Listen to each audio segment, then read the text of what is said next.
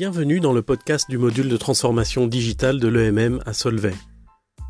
L'objectif est de partager avec vous observations, pensées et analyses sur la transformation digitale des entreprises, de l'économie et de nos sociétés. Inspiré de l'actualité, de lectures, de réflexions et de situations professionnelles qu'il m'arrive de rencontrer, ce podcast a vocation à faire le lien entre la sphère académique et la réalité de terrain.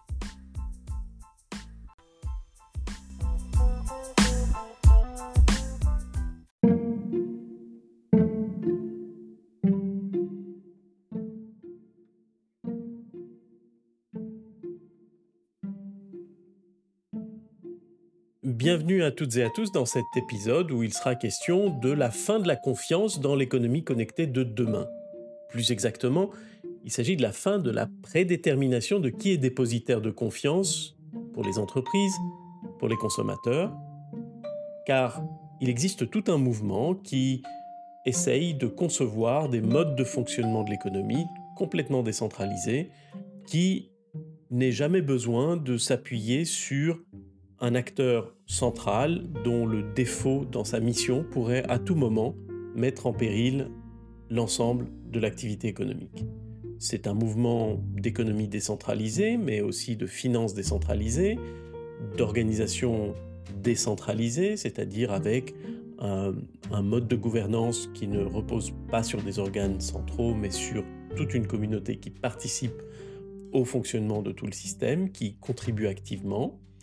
Et nous avons un petit peu touché à ça la semaine dernière lors de l'épisode où nous parlions du Bitcoin, de la blockchain avec l'interview de Laurent Kratz, euh, donc le cofondateur de ScoreChain. Pour toute cette euh, communauté de, d'acteurs qui viennent d'horizons divers, qui sont euh, des gens de la technologie, des gens de l'économie, des financiers, des juristes, des économistes, des euh, ingénieurs, des créateurs de tout type, il est concevable d'avoir dans une économie digitalisée un mode de fonctionnement qui fasse que les interactions et les transactions puissent être euh, organisées sans qu'on doive préalablement définir quels acteurs sont supposés agir comme tiers de confiance pour sécuriser ces transactions et ces interactions. Si l'on suppose cela possible, et ça l'est techniquement, reste à savoir si juridiquement, institutionnellement ça le sera aussi, mais si l'on suppose cela, explorons un petit peu ce qu'implique la fin de la confiance telle qu'on la connaissait, et donc ce domino d'évolutions inéluctables pour toute une série de métiers fiduciaires. Ce serait un saut quantique dans l'organisation de l'économie, en particulier pour ce qui est des raisons pour lesquelles existent des entreprises organisant sociétés commerciales, des marchés financiers organisés en personnes morales, des partis, des associations, euh, organisés en associations sans but lucratif, des fondations. Car en effet, pour, euh, si on revient à la théorie de la firme dont on a parlé ici, celle de Ronald Coase, euh, vous vous souvenez que je vous expliquais pourquoi la réduction des coûts d'interaction et des coûts de transaction, qui a été rendue possible par les moyens du digital, se traduisait par une explosion de l'entreprise, on passait du pipeline et des silos au réseau, où l'entreprise devient un réseau d'activités coordonnées, mais pas nécessairement détenu par les mêmes personnes. Cela était tout à fait prévisible sur base des travaux de Ronald Coase, et nous sommes ici en train de franchir un nouveau cap dans la déconstruction des structures héritées de l'ère industrielle électrique. Les conséquences s'annoncent d'ores et déjà majeures, puisqu'il n'est plus nécessaire, ou il est concevable qu'il ne soit plus nécessaire d'avoir certains intermédiaires financiers pour garantir le niveau de confiance nécessaire à la mise en place de certains contrats, au dénouement d'opérations financières de manière conforme à ces conventions, conforme au contrat, conforme au règlement et aux lois en vigueur. Et cela pourrait donc annoncer des transformations aussi spectaculaires que radicales dans des secteurs et des services qui aujourd'hui emploient beaucoup de personnes dans nos économies pour précisément apporter le niveau de confiance nécessaire. Il s'agit dans cette optique de déléguer la confiance à la puissance de calcul, aux mathématiques, à la cryptographie. D'une certaine façon, il s'agit de tenir conjointement un registre de toutes les transactions qui peuvent avoir lieu pour un domaine donné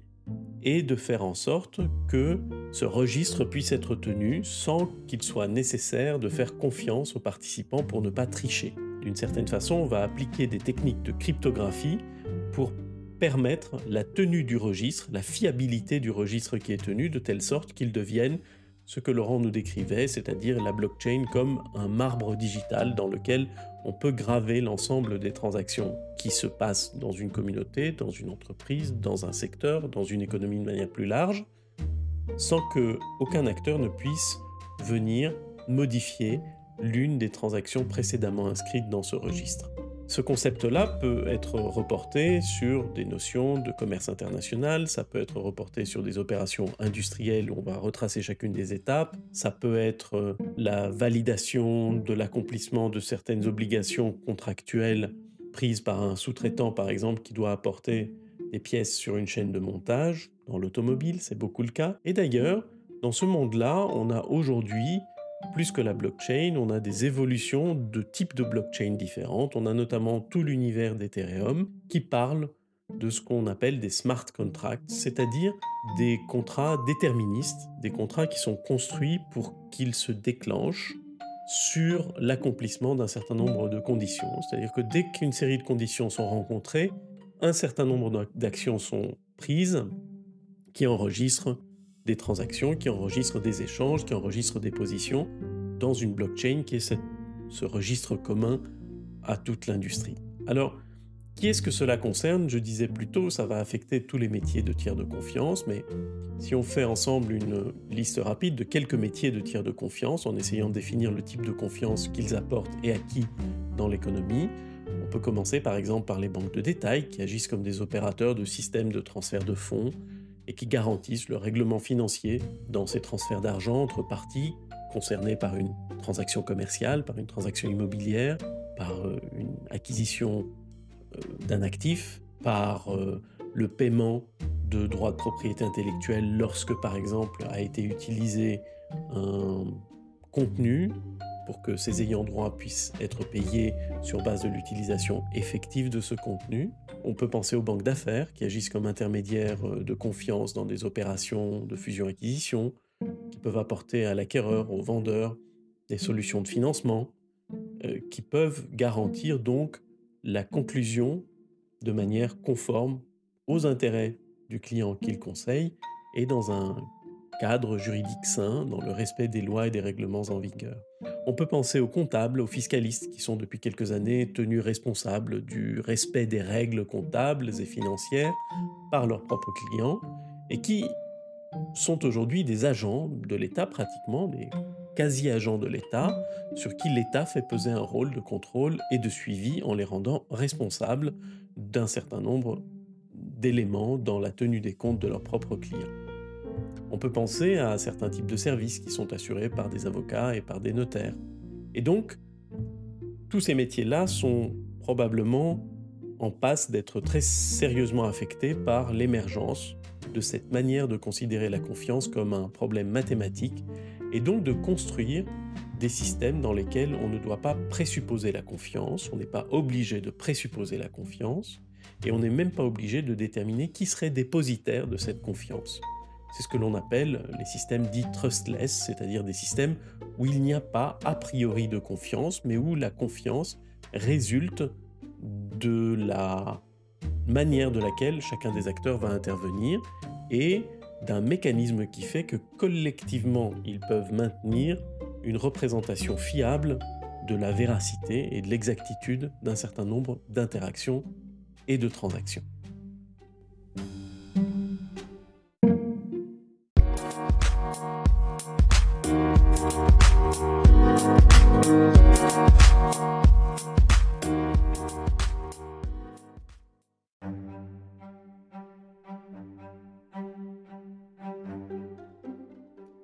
Si on parle maintenant du rôle des acteurs financiers, peut-être pour se pencher un peu plus sur le secteur financier et parler un peu de finances décentralisées par la suite, on peut examiner les rôles que les acteurs financiers endossent sous différents angles. D'abord, ils sont opérateurs d'infrastructures et de services d'intérêt général. Ils font des paiements, ils font des transferts bancaires, ils fournissent des garanties locatives, ils donnent crédit aux particuliers. mais ils sont aussi des opérateurs d'infrastructures et de services de marché, d'infrastructures professionnelles. Ils vont euh, opérer ou déléguer l'opération de chambres de compensation, par exemple dans les paiements internationaux, les cartes de paiements internationales, par exemple dans le monde des transactions sur titres, sur obligations. Ils vont faire du custody, ils vont opérer des services de messagerie standardisée de transfert interbancaire, ce fameux SWIFT qui est une coopérative en fait détenue par les institutions financières. Le secteur financier dans son ensemble peut servir aussi de canal de vente pour des produits financiers, des produits d'assurance vie, des produits euh, qui peuvent être des actions, qui peuvent être des obligations, qui peuvent être des produits dérivés, etc. Ils sont donc d'une certaine façon les tiers de confiance puisqu'ils représentent le produit, s'assurent de ce que ce produit-là soit euh, distribuable, c'est-à-dire conforme aux réglementations financières, et euh, le présentent, le proposent à leurs clients pour les aider à gérer des situations particulières, que ce soit des besoins de constitution euh, d'un montant d'argent pour une retraite, que ce soit pour euh, assurer la vie ou les biens, mais ils sont aussi intermédiaires de financement. Ils vont euh, aider des entreprises et des particuliers à trouver les sources de financement pour réaliser leurs projets, que ce soit un crédit hypothécaire ou un crédit professionnel ou un crédit à l'investissement. Ils vont organiser la dette, ils peuvent organiser des introductions en bourse, elles vont faire euh, du conseil patrimonial, ces institutions financières. Elles vont donner un conseil financier aux entreprises. D'une certaine façon, elles sont donc euh, aussi des fournisseurs d'informations spécialisées. Là, on peut penser aussi bien aux agences de notation que aux analyses euh, qui sont produites par les analystes des, banques et des banques d'investissement. Tous ces acteurs ont donc un rôle qui, peu ou prou, fait jouer la confiance dans tout ce que je viens de citer jusqu'ici. Et c'est là qu'émerge précisément un mouvement qui est celui de la finance décentralisée et qui résulte de la grande crise financière de 2008 où, pour un certain nombre d'analystes, pour un certain nombre de spécialistes de l'économie, les acteurs du secteur financier avaient, en s'engageant dans des produits financiers pas tout à fait sûrs, dans des pratiques risquées, qu'ils avaient en réalité mis en danger les infrastructures d'intérêt général dont ils sont dépositaires, parce que précisément, on était dans cette espèce de problème du casino adossé à l'hôpital, où quand ça se passe mal pour le casino, c'est l'hôpital qui s'effondre. On a considéré aussi que leur rôle de conseil avait pâti des intérêts commerciaux qu'ils pouvaient avoir, et on peut penser notamment à une grande banque d'affaires qui s'appelle Goldman Sachs et qui a payé une amende de 550 millions de dollars à la SEC, l'autorité de marché des marchés financiers américains, en 2011 pour avoir vendu comme sûr des dettes adossées à des actifs, ce qu'on appelle les CDO, alors même que la banque, la même banque, prenait des positions contre ces produits financiers, et ça dans au moins trois situations euh, qui sont datées de 2007, les plus connues étant Abacus et Hudson, qui sont les noms de deux, deux de ces produits financiers. La crise financière de 2008 a aussi montré que l'ensemble du système économique pouvait être mis en danger si une des grandes institutions financières devait chuter comme chuta Lehman Brothers. D'ailleurs, si vous êtes intéressé par l'histoire de Lehman Brothers, je vous recommande vivement la lecture d'un petit bijou de la littérature moderne qui fut prix Médicis Essai en 2018 et qui est intitulé précisément Les frères Lehman par le dramaturge italien mondialement renommé Stefano Massini. Je vous mettrai les références dans le descriptif sur un corps. La gestion de la crise, quant à elle, a produit une sorte de doute sur la capacité des banques à assurer le financement de l'économie réelle alors même les contraintes réglementaires pesant sur leur activité allaient croissant pour garantir la stabilité systémique euh, du secteur financier. Et donc ainsi graduellement se sont développés des systèmes fondés sur des moyens et des pratiques du digital pour proposer d'autres manières de fonctionner pour toutes les missions jusqu'ici assurées par les banques, allant de besoins simples du quotidien, le compte courant, les paiements électroniques, les paiements en ligne, les transferts de monnaie, qui ont beaucoup été euh, ciblés par toutes les néobanques jusqu'aux opérations les plus complexes comme les introductions en bourse où on a vu apparaître des, espèces de substituts à une IPO normale, à une introduction en bourse normale, que ce soit les, ICO, les Initial Coin Offerings ou les euh, STO, qui est l'équivalent d'une ICO, mais euh, où on représente des titres effectifs de société sous forme de transactions dans une blockchain, là où une ICO ne donnait pas vraiment de propriété sur euh, l'entreprise elles-mêmes, ce n'est donc pas vraiment des titres, les STO sont plus régulés comme des titres classiques. Et donc c'est dans ce contexte qu'ont émergé un certain nombre de principes technologiques et scientifiques qui sous-tendent le Bitcoin, et où en somme il s'agissait d'éliminer cette dépendance envers des acteurs centraux dont le rôle repose nécessairement sur une sorte d'axiome de confiance, c'est-à-dire l'admission par chacun des acteurs de l'économie du caractère nécessairement fiable de ces acteurs centraux, que ce soit les banques, la banque centrale ou même pour certains euh, les autorités gouvernementales qui sont euh, remises en cause de façon peut-être un peu extrême par moment. Et c'est précisément ce que la crise financière avait mis à mal, c'est-à-dire euh, cette idée que un État pouvait pas vraiment euh, s'effondrer, qu'une grande institution financière était nécessairement solide parce que grande. On s'est rendu compte que parce qu'elle était grande, précisément, elle créait une exposition de l'économie à un risque de sa propre défaillance qui entraînerait avec elle tout un pan de l'économie, voire l'économie dans son ensemble.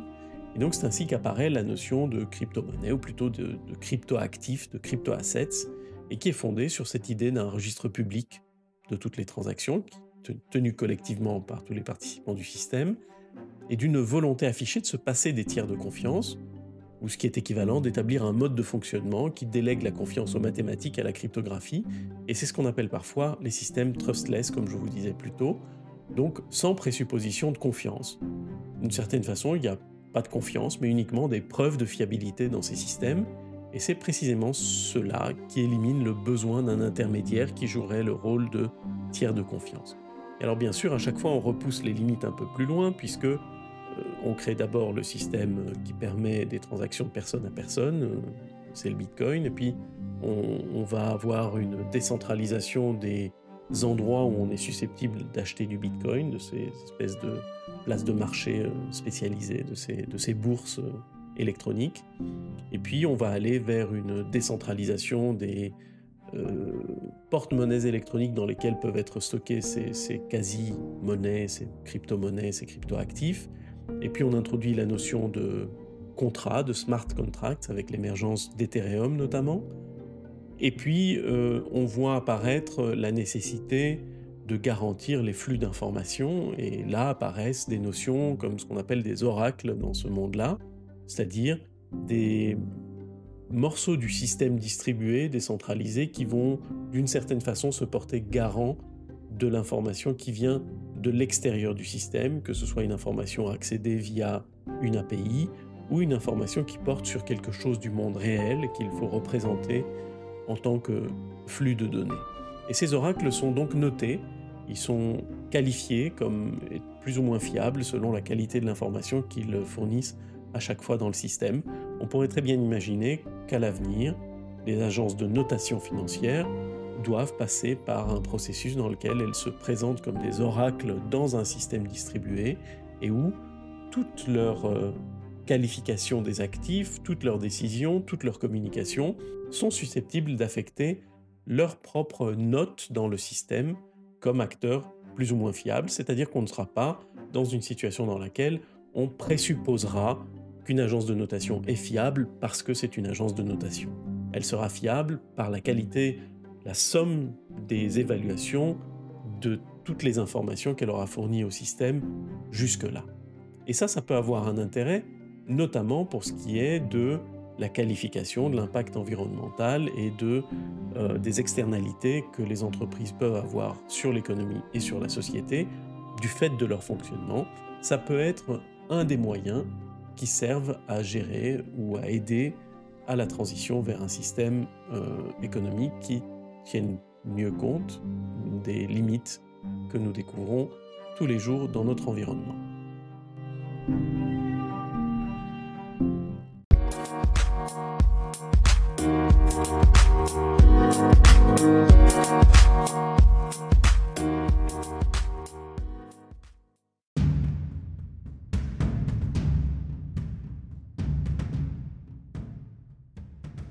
Nous parlions dans l'épisode précédent de la perspective de la disparition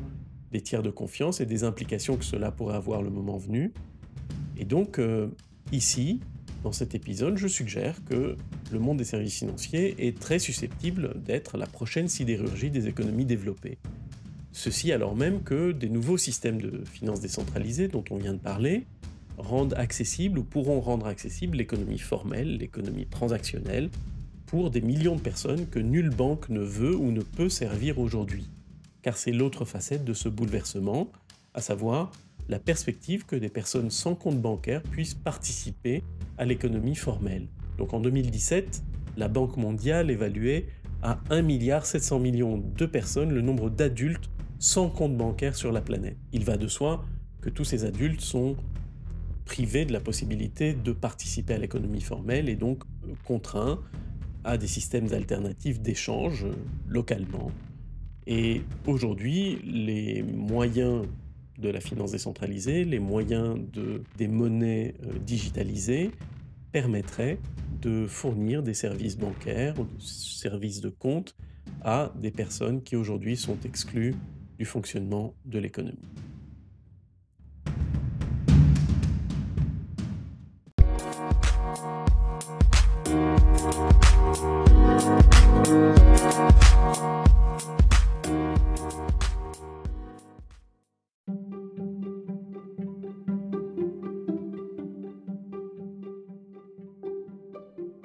Donc en conclusion, ici nous avons parlé dans cet épisode de la fin de la confiance telle qu'on la connaissait, de la possibilité de voir apparaître une autre manière d'établir de la confiance dans les interactions et dans les transactions. Cette manière alternative repose sur euh, des principes de cryptographie, des principes de fonctionnement de collectivité numérique, plus que sur la prédétermination ou la définition a priori de certains acteurs comme étant les dépositaires de la confiance, comme étant ceux qui apportent la confiance ou qui sont chargés d'apporter la confiance dans le système, ce qui élimine de fait la possibilité d'une défaillance de l'un de ces acteurs. Il existe bien entendu d'autres risques, puisqu'on parle de cryptographie, il y aura nécessairement à un moment donné quelqu'un qui va émettre des certificats numériques, qui va émettre des clés privées et des clés publiques pour permettre que toutes ces opérations puissent être cryptographiées. Mais c'est donc aussi un glissement de la confiance allant de d'acteurs vers plus des calculs. Et donc c'est une numérisation du, de, la façon de laquelle émerge la confiance dans l'économie. Et ce changement-là est systémique. On peut faire le parallèle avec euh, un tout autre monde euh, qui est celui du transport par conteneur, où les conteneurs ont été euh, conçus pour la première fois en 1956, et où au début c'était un peu difficile puisque les bateaux n'étaient pas faits pour, que rien dans le système portuaire mondial ne se prêtait bien à ce que l'on transporte par conteneur, et où dans les années 60 se sont développés une série de standards sur les tailles de conteneurs, sur la typologie des bateaux, sur l'organisation des ports, sur euh, la façon de laquelle le transport routier et ferroviaire pourrait se faire pour ces conteneurs-là. Et c'est ce qui a fait que depuis le début des années 70, on a une explosion du commerce mondial et du transport de marchandises parce qu'on a standardisé le mode de transport. Et donc ici, je voulais parler de ça parce que ça illustre le caractère systémique de certaines choses. C'est-à-dire que au début, c'est confiné à une petite bulle qui adopte ces manières de faire, qui adopte euh, cette confiance émergente par les algorithmes cryptographiques pour sécuriser des interactions et des transactions. Et ce système devenant massivement plus efficace que ce qu'on connaissait auparavant, plus fiable aussi parce qu'il élimine les single points of failure, les endroits isolés où peut se passer un effondrement du système du fait de la défaillance d'un seul, eh bien ces systèmes-là ont toutes les chances de se propager de façon massive et c'est le cas depuis quelques années. Donc on peut se dire que c'est une dimension nécessaire à prendre en compte dans euh, la façon de laquelle on peut penser de la transformation de métiers de confiance, euh, de la transformation de rôle de confiance aussi dans la gestion des entreprises.